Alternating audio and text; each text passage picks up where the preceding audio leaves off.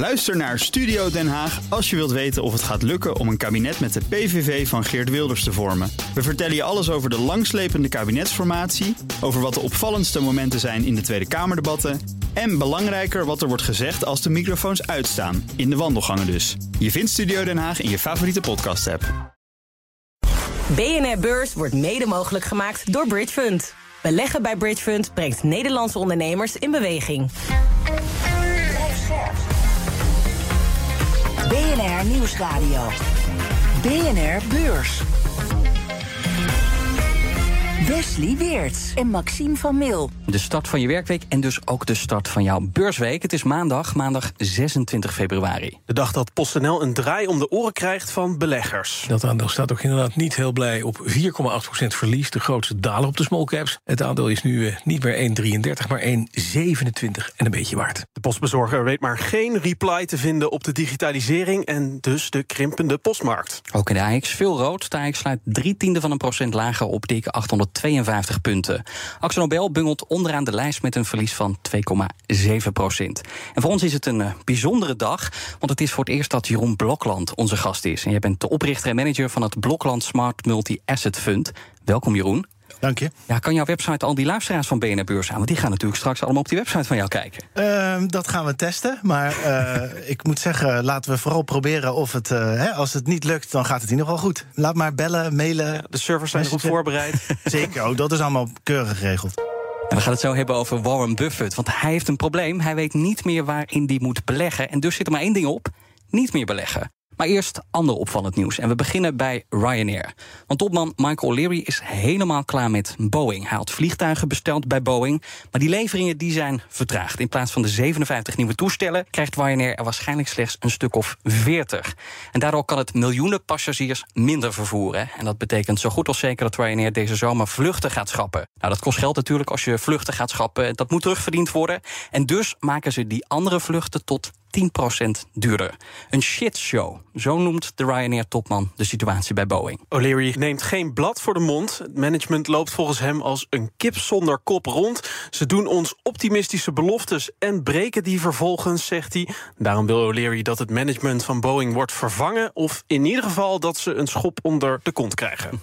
Nou, Renault die doet iets wat Tesla nog niet gelukt is... want zij bouwen nu een elektrische auto voor 25.000 euro. En met een hit uit het verleden hoopt Renault... in in de toekomst opnieuw succesvol te zijn. De iconische Renault 5 is terug, maar dan elektrisch. De benzinemotor is dus vervangen door een elektrisch modelletje. In de jaren 70 moest dat de betaalbare auto voor iedereen zijn, dus voor het grote publiek. En ook qua looks komt die nieuwe Renault 5 in de buurt van zijn oude voorganger. Zegt nou het Broekhoff van BNR's Nationale Autoshow. Als je je, je oog een beetje zo knijpt, dan door je ooghagen kijkt, ja, dan zie je dat wel terug. Maar ja, laten we niet overdrijven. Sowieso is de uh, Renault 5 al tig keer te zien geweest in allerlei vormen en uh, conceptcars. Dus ja, het, is daar wel redelijk. Ze hebben, zijn er dichtbij gebleven, laat het zo zeggen. De aankondiging van de Renault 5 komt op het moment dat allerlei subsidieregelingen wegvallen. Dat is iets dat we in heel Europa zien gebeuren.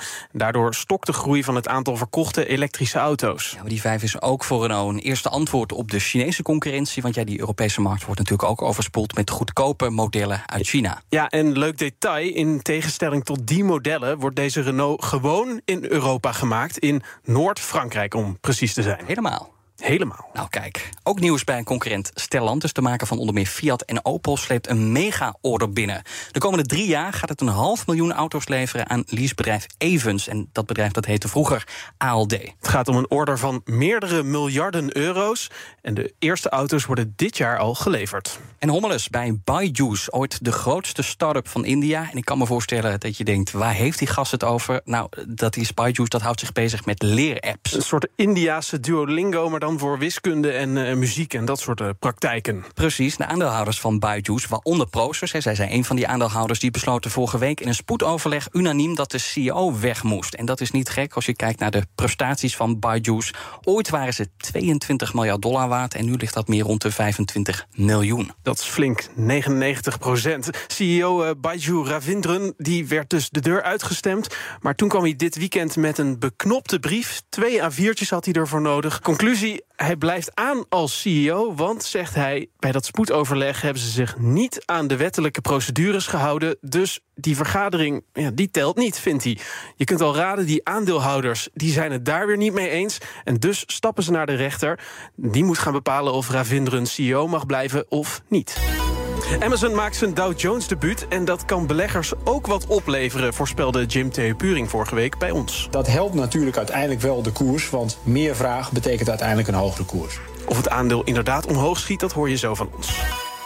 We gaan eerst even terug in de tijd naar 15 jaar geleden. Nederland kleurt steeds meer oranje. Want de helft van de 19.000 rode brievenbussen is inmiddels vervangen. Maar nu ging PostNL toch weer even terug naar die oude huisstijl. Dus geen fel oranje, maar diep donkerrood op de beurs vandaag. Want het aandeel verliest bijna 5% Postbezorgen is niet meer winstgevend. En dus ziet PostNL nog maar één oplossing. Minder vaak bezorgen. Zegt topvrouw Herna Verhagen op BNR. Vijf dagen in de week elke straat in Nederland uh, bezorgen dat is eigenlijk niet meer echt van deze tijd. En wil je het rendabel blijven doen richting de toekomst... Met, en goed voor de consument en goed voor onze medewerkers... gezien een krappe arbeidsmarkt, dan willen wij veranderen naar... vandaag gepost binnen twee dagen bezorgd. Dat is waar we graag naartoe willen. Maar dan moet wel de wet eerst worden aangepast. Ja, want nu staat in de wet dat PostNL vijf dagen per week langs moet komen. En als dat niet meer hoeft, dan hoopt PostNL de kosten omlaag te kunnen brengen... en zo financieel gezond te blijven. Jeroen, hoe ongezond is het dat een bedrijf een wetswijziging nodig heeft... om uh, financieel gezond te blijven?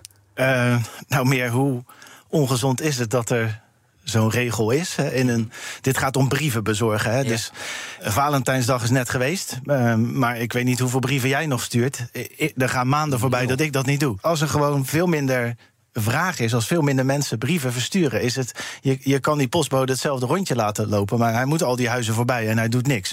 Um, dat is dus in principe dat ik denk. Ja, oké, okay, waarom is die wet er? Dan ga je natuurlijk, heb mijn huiswerk gedaan, wel een beetje doorgraven. PostNL heeft wel de monopolie op het brievenbezorgen in Nederland. Ja. En, en, en ik zat even naar de postzegelprijzen te kijken. Die gaan dit jaar 8% omhoog. En vorig jaar gingen ze 11% uh, omhoog, of zelfs 12% omhoog.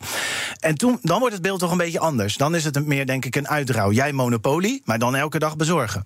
Dus ik zou zeggen, prima, schaf die regel af, want die is niet van deze tijd. Maar dan moet je ook de monopolie, uh, monopolie ter discussie stellen. Dat zou mijn insteek zijn. Ja, is, is het niet, want ja, PostNL weet natuurlijk al, al jarenlang dat die postmarkt krimpt. Zo'n beetje vanaf de start van het internet versturen we minder brieven. Hoezo trekken ze nu pas aan de bel? En ja, pleiten ze nu dus voor zo'n zo'n wetswijziging? Dat hadden ze toch veel eerder kunnen doen al? Nou ja, de cijfers waren slecht. Hè? Dus, dus als je dan toch een moment hebt dat je met de billen bloot moet... Dan, is, dan zijn dit natuurlijk momenten om dat naar voren te brengen... van ja, we moeten iets veranderen en we zitten zo gevangen in die regeltjes. Mm -hmm. Ja, dat is natuurlijk... Uh, wel makkelijk uh, gezegd. En, en dat monopoliestukje, dat laat ze dan buiten beschouwing. Maar ik denk dat dit is van, oh jee, uh, dit, is wel, dit zijn echt magere cijfers. Nou, dan is dit een mooi moment om te zeggen... hoe wij uh, kunstmatig onze rondjes moeten blijven lopen, letterlijk. Kennelijk kan PostNL dus ook niet goed maken met die pakkettenbusiness. Daar, daar werd tijdens de pandemie nog best wel veel geld mee verdiend. Wat moeten ze dan wel doen? sowieso worden die loonkosten steeds genoemd. Hè? Die zijn ook echt heel hoog. Nou ja, dus als je mensen echt bijna voor niks een rondje laat lopen, dan is dat natuurlijk uh, duur en niet efficiënt. Uh, het tweede is, volgens mij kunnen al dit soort bedrijven meer geld verdienen door pakjes bezorgen. Hè, dus niet brieven, maar pakjes. Alleen, um, um, even los van dat ik niet zo heel veel van het bedrijf weet, zie je wel een trend dat overal regio's en landen eigenlijk weer hè, allemaal een beetje los van elkaar komen te staan. Dus, dus ik vraag me ook af, je moet. Hè, dus de, er was iets ook over Azië dat daar dan veel groei zit. Mm -hmm. Maar ik keek naar de statistieken, naar de pakketjesgroei in Europa. Die is ook heel goed. Dus misschien moet PostNL zich gewoon op zijn thuismarkt uh, ook de concurrentie met Aziatische partijen waarvan je van tevoren niet echt weet waar je aan toe bent, denk ik, uh, aangaan en zich daar dan op concentreren en groot maken. En voor de duidelijkheid, die groei waar je het net over had in Azië, dat komt dan van Chinese webwinkels die wel in Nederland producten laten bezorgen. Ik weet, ik ken niet de namen bij, maar ik kan me voorstellen dat bijvoorbeeld een AliExpress is die dan uh, in Nederland bij jou uh, je pakketjes bezorgt en PostNL mag dat dan doen. Dat zijn de contracten die ze onder meer hebben afgesloten. Ik, ik heb maar één ding: de kwaliteit. Is dat goed? Wil je daar een pakketje van? En zo snel mogelijk. Ja, wel zo snel mogelijk. BNR Beurs. Wall Street, een wisselend beeld. De Dow Jones krijgt er ja, eigenlijk niks bij. De S&P 500 staat licht lager, 0,1% in de min. En de Nasdaq een plus van 0,2%. Amazon, ja, dat bedrijf dat moeten we natuurlijk even bespreken... omdat zij dat debuut hebben gemaakt in de Dow Jones. Daar wordt er niet heel erg op gereageerd, hoor. 0,02% erbij, dus schattig. Vlak. Voor het eerst in meer dan 50 jaar landt uh, Amerika op de maan. En voor het eerst in de geschiedenis door een commercieel bedrijf. Het gaat om Intuitive Machines. Late tonight, Mission Control confirmed the lander is upright on the moon's surface. But we still don't know if it's in good condition. Die landing die verliep toch niet helemaal vlekkeloos. De maanlander is waarschijnlijk omgevallen en daardoor ligt hij nu op zijn kant. Ook de beurskoers uh, had geen zachte landing. Eerder een harde uitglijder. Ging bijna 40% omlaag. Al moet ik het ja, een klein beetje voor dit bedrijf opnemen. Want die maanlander die communiceert gewoon nog met de aarde. Hij is volledig opgeladen en ze hebben al gezegd, mogelijk kan die het wetenschappelijk onderzoek gewoon gaan doen. Ja, en bij de Waltons, de steenrijke familie achter warenhuisgigant Walmart, dachten ze: het is tijd om winst te nemen. Want het aandeel Walmart staat op een recordhoogte. En nu blijken verschillende familieleden hebben die aandelen verkocht. En dat gebeurde afgelopen week voor in totaal zo'n anderhalf miljard dollar. BNR Beurs. PostNL mag dan merken dat we minder vaak brieven schrijven. Er is één brief waar alle beleggers nog altijd rijkhalsend naar uitkijken. En dat is de brief van Warren Buffett. Die brief die publiceert hij elk jaar tegelijk met de jaarcijfers. En nog meer dan normaal werd er gespeculeerd wat daarin zou staan. Want het is de eerste brief sinds het overlijden van Buffetts goede vriend en rechterhand Charlie Munger. En zoals verwacht brengt hij in die brief een eerbetoon aan Munger... die eind vorig jaar vlak voor zijn honderdste verjaardag overleed. Hij noemde Munger de architect van het huidige Berkshire Hathaway. En later schrijft hij... Charlie heeft nooit de credits opgeëist voor zijn rol. Buffett mocht altijd zelf het applaus en de prijzen in ontvangst nemen. En hij vergelijkt de relatie met Munger als die met een oudere broer en een liefdevolle vader. Hij had uh, geen familie meer nodig, geloof ik, die Buffett. Nee. Ja, behalve over de brief werd er ook druk gespeculeerd over zijn gigantische geldberg. Want zou die berg nog groter zijn geworden? En het antwoord is ja. Die berg is groter geworden. De berg cash steeg naar 167 miljard dollar. En zegt Buffett, de tijd voor koopjes is voorbij. Hij weet niet meer wat hij met al dat geld moet doen. En voorlopig komt hij dan ook niet veel verder dan het inkopen van eigen aandelen.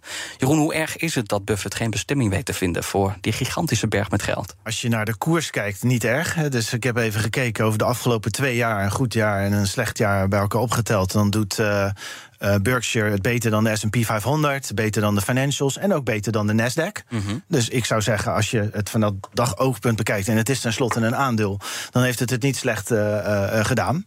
Um, hij zelf zal er minder blij mee zijn, want hij zegt dat je op zoek moet naar zeldzame bedrijven die extra kapitaal aan het werk kunnen zetten en daarmee dan een hoog rendement kunnen halen. Ja, mm, ja dat lukt dus niet helemaal. En waarom is het zo lastig om, om die, die goed renderende aandelen te vinden tegen een goede prijs? Ja, ik denk, kijk, als je, als je kijkt naar de Buffett-stijl, die, die, die aast er toch echt op dat vooral als het misgaat en. en uh, waarderingen van bedrijven naar beneden doorzakken. Hè, dat niemand het meer ziet zitten. Dat is voor hem met zo'n berg geld. Hè, dan heb je ook gewoon, koop je gewoon flexibiliteit. Mm -hmm. Dat zijn de momenten waarop je de kans groter is dat je zo'n bedrijf wat wel goed is, maar gewoon door het hele beurssentiment naar beneden wordt gehaald, dat je die eruit pikt. Als het beurssentiment heel goed is, zoals nu, ja, is dat natuurlijk een stuk uh, uh, moeilijker. Dan nog steeds zijn er hele goede bedrijven. Alleen iedereen vindt dat op dit moment. Dus dat is zijn uh, hoorde die hij nu heeft. Hè. Hij, hij wil zich onderscheiden. En in dit beursklimaat is dat veel lastiger. Maar als zelfs Buffett, als de koning van de beurs, het niet meer lukt om interessante koopjes te vinden, hoe lastig is het dan voor uh, ja, zeg maar Piet particulier om uh, goede koopjes te vinden? Nou, ik denk onafhankelijk van Buffett dat het voor bijna alle beleggers, ook professionele beleggers, ontzettend moeilijk is om uh, de juiste aandelen op lange termijn te selecteren. Hè. Dus, dus, uh, en, en Buffett is niet voor niks zo bekend dat hij dat dus wel voor elkaar krijgt. Mm -hmm. hè. Dus, dus ja, als hij het niet weet, moet je denk ik niet zeggen, dan weet niemand het. Hè. Ik, ik denk ook wel, het, het gaat hier heel erg om zijn stijl. Hè. Ik denk dat mensen die uh, een, een paar jaar geleden in Nvidia zijn gestapt, dat die zeggen, kijk, mijn stijl werkt fantastisch. Exponentiële groei is dat. Ja. en heeft ook niet teleurgesteld. Wat verder denk ik een beetje meespeelt, is dat die beurs wordt natuurlijk gedragen door de Magnificent Seven, hè, door een heel smal clubje. Mm -hmm. Dat geeft eigenlijk wel een beetje aan hoe, hoe krap die hele beurs is uh, uh, geworden. Um, overigens mag je daar niet aan verbinden dat dat ook slecht is voor de beurs. Hè. Dus ik heb daarnaar gekeken. Als um, de SP 500-index door een aantal bedrijven wordt geleid in termen van performance, uh, dan doen aandelen het gemiddeld genomen beter daarna. Het enige verschil is wel dat als je dan de, de equal weighted index zou nemen, mm. dus waar elk bedrijf evenveel gewicht heeft en dus niet wordt gedomineerd door Apple, Amazon enzovoort, uh, die doen het dan nog wel beter. Vanuit dat oogpunt zou je zeggen, zou Buffett juist nu wel uit die equal weighted basket van die niet zeven, dus die 493 anderen, zou die er wel een paar moeten vinden. Ik denk dat het bij Buffett is, ja, we staan best wel hoog. Dat is trouwens ook geen enkele belemmering om in te stappen, want dat is ook goed geweest. Maar dat het voor hem nu gewoon moeilijk is. Kijk, hier heb je gewoon een goed bedrijf wat super goedkoop is, doordat iedereen het niet meer wil hebben. Dan neem ik het wel. Nee, en hij is in het nadeel. Normaal kun je zeggen, als je weinig te besteden hebt, dan ben je in het nadeel. Maar hij heeft natuurlijk zoveel geld dat als je echt een substantieel van dat bedrag ergens instopt, ja, dan als het een klein bedrijf is, dan gaat die beurskoers natuurlijk. Fulfilling uh, prophecy. Precies. Ja, zeker. Ja, dus daar is hij dan nog uh, in het nadeel. Die stijl van, van Buffett, is dat ook iets waar jij zelf uh, bij zweert of, naar handelt? Of? Ja, dus waar het elkaar raakt. Hè, dus in mijn fonds zitten wat kwaliteitsaandelen. En dat zijn dus niet aandelen die per definitie goedkoop zijn, maar die dus enorm sterk zijn soms zelfs haast monopolist in hun sector, waardoor ze concurrentievoordelen hebben. Ze hebben weinig schulden en ze betalen ook dividenden uit op het moment dat het slechter gaat. Nou, ik denk als je dat over het, het, het model van Buffett heen legt, dat er behoorlijk wat overlap is. En, en daar is dan een naam voor, hè, die noem je dan kwaliteitsaandelen. Ik denk, uh, hij schrijft ook in zijn brief, uh, heeft hij het weer over Coca-Cola. Als iets goed is, waarom moet je er dan ooit uit? Hè? Dus, dus, uh, en Coca-Cola is ook een kwaliteitsbedrijf volgens de normen van de MSCI bijvoorbeeld. Hè? Dus ja, ik denk dat ik, ik, ik voel wel iets bij zijn stijl. omdat je uiteindelijk op bedrijven komt ja, die, die jaar in jaar uit weten te presteren. Ook als het wat minder goed gaat. Nou, hoe, hoe, staat zijn imperium ervoor? Want hij waarschuwt zelf de aandeelhouders. Nou, verwacht geen oogverblindende resultaten van, van mij. Als je dus de performance kijkt en hoe groot het bedrijf is, eh, dan is dat uh, fantastisch. Hè? Dus uh, fantastisch heel goed. Ze hebben dus een, een, een, een conglomeraat, want zo moet je het haast noemen, samengesteld, wat, wat heel goed werkt. Het is natuurlijk wel zo dat heel veel valt bij de aanwezigheid van Buffett. Uh -huh. uh, en de helft van dat duo hè, is dus nu al weg. Ja, ik, ik ben wel nieuwsgierig wat er gebeurt hè, op het moment uh, dat dat helemaal ophoudt. Hè. Dus ik denk niet dat het uh, imperium, zoals je het noemt, dan instort. Maar er zijn natuurlijk wel, als je ziet hoeveel over die man wordt geschreven. Ja, beleggers lopen daarmee weg. Lopen ze ook met de opvolgers weg? Nou, daar, daar twijfel ik nog een beetje aan. Ja, Buffett zegt altijd: kijk niet te veel naar de netto-winst. Want daarin zitten ook koersschommelingen. Het gaat om een papieren winst. Dus kijken we naar zijn operationele winst. Die kwam vorig jaar uit op 37,4 miljard dollar. Bijna een vijfde meer dan een jaar eerder. Jeroen, waar komt die winst voornamelijk vandaan? Uit van alles en nog wat. In ieder geval, kijk, de, de beleggingen zijn natuurlijk, hebben het heel goed gedaan. Hè, dus dat een beetje. En hij corrigeert daar dan, uh, dan uh, voor. Uh, volgens mij staat er een stuk in dat de hele verzekeringsbusiness. Hè, dat die enorm goed gedaan heeft. Ondanks wat alles wat er gebeurd is. ik vind sowieso Buffett's betoog. Hij heeft helemaal gelijk als het gaat om naar welke winsten moet je kijken. We kijken naar allerlei dingen. Dan noemt hij ook voorbeelden van die je eigenlijk weg zou moeten laten.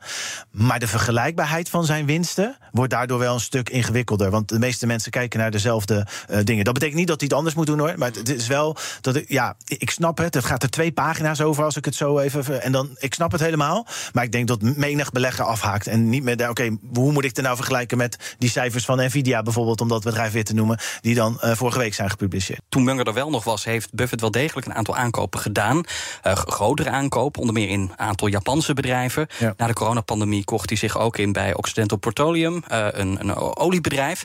Als we kijken naar die aankopen die hij toen heeft gedaan, hoe succesvol waren die? Ja, ik heb alleen even naar dat oliebedrijf gekeken. En dan zie je dus dat hij eigenlijk sinds de start van 2022 tot eind vorig jaar uh, heeft hij gekocht. Nou ja, dan is het dus meer van hoe die verhouding is in 2022. Sinds 2022 is het fantastisch, want beter dan de S&P, beter dan de Nasdaq, beter dan alles. Hè, dus, maar als je het bekijkt sinds de start van vorig jaar, uh, uh, of twaalf maanden terug, dan zie je dat uh, energieaandelen in het algemeen niet goed hebben gerendeerd. En alles wordt verpletterd door die Magnificent Seven aandelen. Ja, en je zei net, uh, zijn rol en die van uh, Charlie Munger zijn ontzettend belangrijk. Ook uh, in wat andere beleggers doen. Is dat al te merken in, in, in, deze, in deze brief eigenlijk... dat de helft van, van, die, van dat tweetal er nu niet meer bij is? Nou, wat hij doet dat is, dat is één, denk ik, ook echt een dankwoord. Maar twee, ook heel slim. Dat als je nu zegt dat, dat het uh, echt een project van samen was. Uh, uh, nou ja, dan, dan denk ik dat mensen. Nee, ik denk dat mensen nu denken: oké, okay, Buffett is er nog. Dan is dat model gewaarborgd. Het is meer, en ook de opvolgers, daar weten we ook al iets van. Maar ik denk gewoon, ja, bedoel, ik zit natuurlijk heel veel op X of Twitter of LinkedIn. En je ziet hoeveel, hoeveel goede eh, websites en dingen er al worden eh, volledig opgebouwd op de filosofie van Buffett. Daar, daar, daar werd die ander al bijna nooit genoemd. Ja, omdat hij er altijd naast zat. Dus, dus ja, ik, ik kan me niet. La, la- laat ik zeggen, ik denk dat er Buffett goodwill is. Dat, dat kan niet anders. En, en ja, loopt die eruit? Of weten ze dat vast te houden op het moment eh, dat dingen veranderen? Nou ja, ja, ik weet het niet, maar da- daar, daar, daar zit het. Cijfers, cijfers, cijfers. Ook morgen eh techcijfers. Weer genoeg. Om te bespreken. Inderdaad. ASMI komt met de jaarcijfers. De markt trapte afgelopen jaar hard op de rem... maar daar leek de chipmachinemaker tot nu toe weinig last van te hebben. Voor 2023 rekent ASMI zelfs op een omzetgroei van bijna 10% We gaan het zien. Ook online handelssite eBay sluit het jaar af. En we weten dat omzet en winst gaan tegenvallen. Daar heeft eBay namelijk al voor gewaarschuwd. Reden is de hoge inflatie. Daardoor geven consumenten minder geld uit. En daar moet het bedrijf het nou net van hebben. Puma zag de verkoop van schoenen stijgen, maar had toch te maken met een dalende winst. Wisselkoersen, hogere grondstoffen en vervoerskosten liepen de schoenmaker in de weg. Toch zou het bedrijf op koers liggen om met goede cijfers af te sluiten. Dit was de BNR-beurs van maandag 26 februari... waarin we het hadden over mails, malaise en Munger. Charlie Munger. En bij ons voor het eerst de gast Jeroen Blokland... van het Blokland Smart Multi-Asset Fund. Dank je wel dat je er was. Graag gedaan. En vond je dit nou een leuke aflevering? Stuur ons eh, een kaartje. Dat vindt PostNL ook leuk. Dat denk ik wel. Morgen zijn we er weer. Fijne avond en tot dan. Tot morgen. BNR Beurs wordt mede mogelijk gemaakt door Bridge Fund. Beleggen bij Bridge Fund brengt Nederlandse ondernemers in beweging. Ook Diana Matroos vind je in de BNR-app. Ja, inderdaad. Je kunt live naar mij luisteren tijdens de Big Five. Ook handig in de BNR-app. Breaking nieuwsmeldingen, maar ook het allerlaatste zakelijke nieuws. En je vindt in de app alle BNR-podcasts, waaronder Wetenschap Vandaag. Download nu de gratis BNR-app en blijf scherp.